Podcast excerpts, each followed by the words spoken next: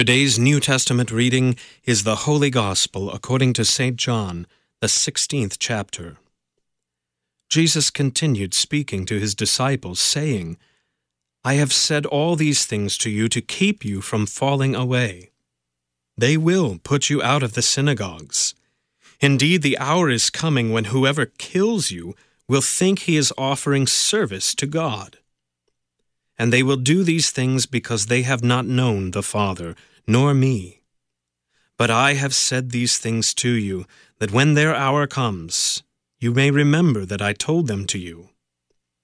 I did not say these things to you from the beginning, because I was with you. But now I am going to him who sent me, and none of you asks me, Where are you going? But because I have said these things to you, sorrow has filled your heart. Nevertheless, I tell you the truth, it is to your advantage that I go away. For if I do not go away, the Helper will not come to you. But if I go, I will send him to you.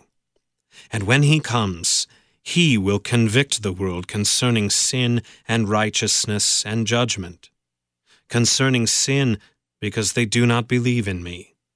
Concerning righteousness, because I go to the Father, and you will see me no longer.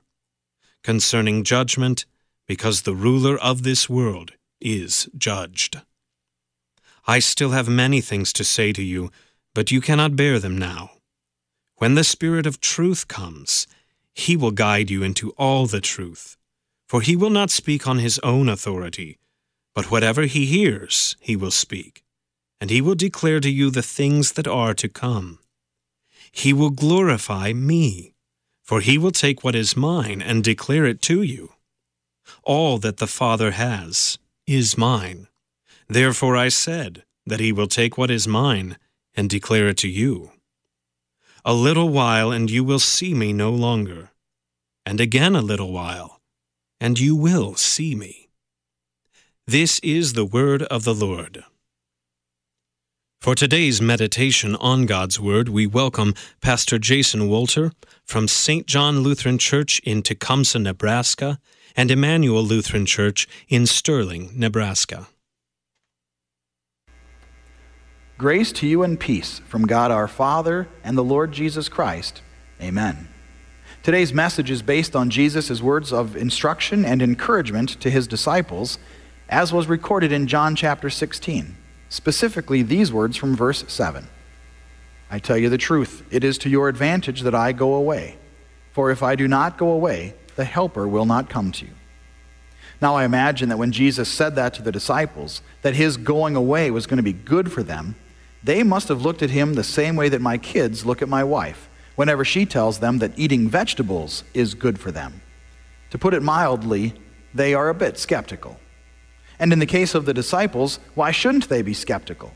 After all, this was their beloved friend, whom they believed to be the promised Messiah, even if they didn't really understand what that actually meant. And as a sinless man, Jesus must have been the kindest, most generous, and loving human being that they'd ever known.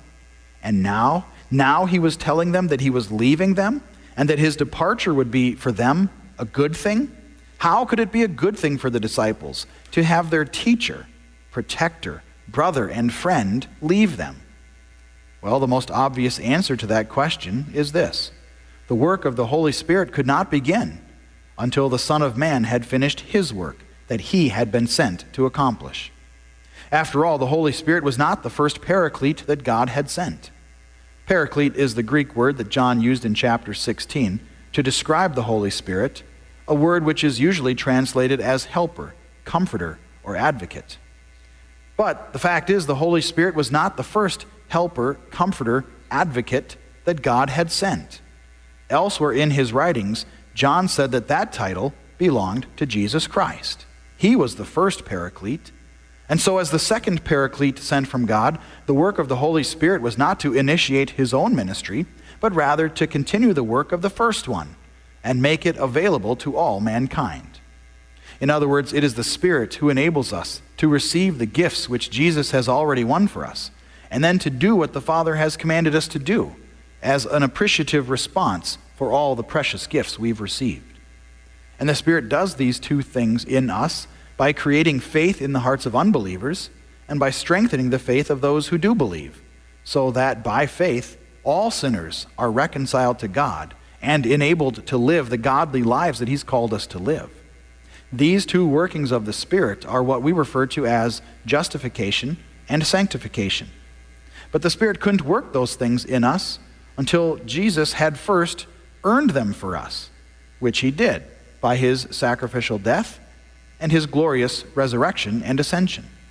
And that's why it was good for the disciples and for us that Jesus went away. For when our Lord went away, he destroyed death. And when he returned, our eternal life was guaranteed.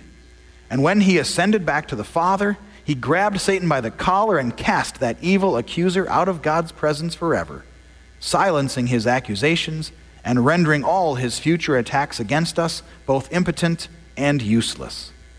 That's what our Lord accomplished for us when he went away. And when he did, he also sent us the Spirit, so that by faith we might believe and hold fast to those gracious promises. Now, that's one reason why it was good for us that our Lord went away. There is another, somewhat related reason why it was also good for us.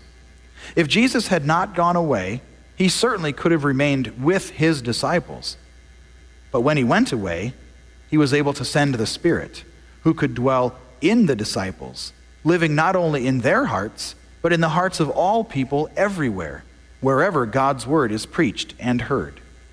Jesus' physical impact on the world was limited by his physical nature, but the Holy Spirit, as a divine, omnipresent Spirit, was able to influence and change the hearts of people all over the world.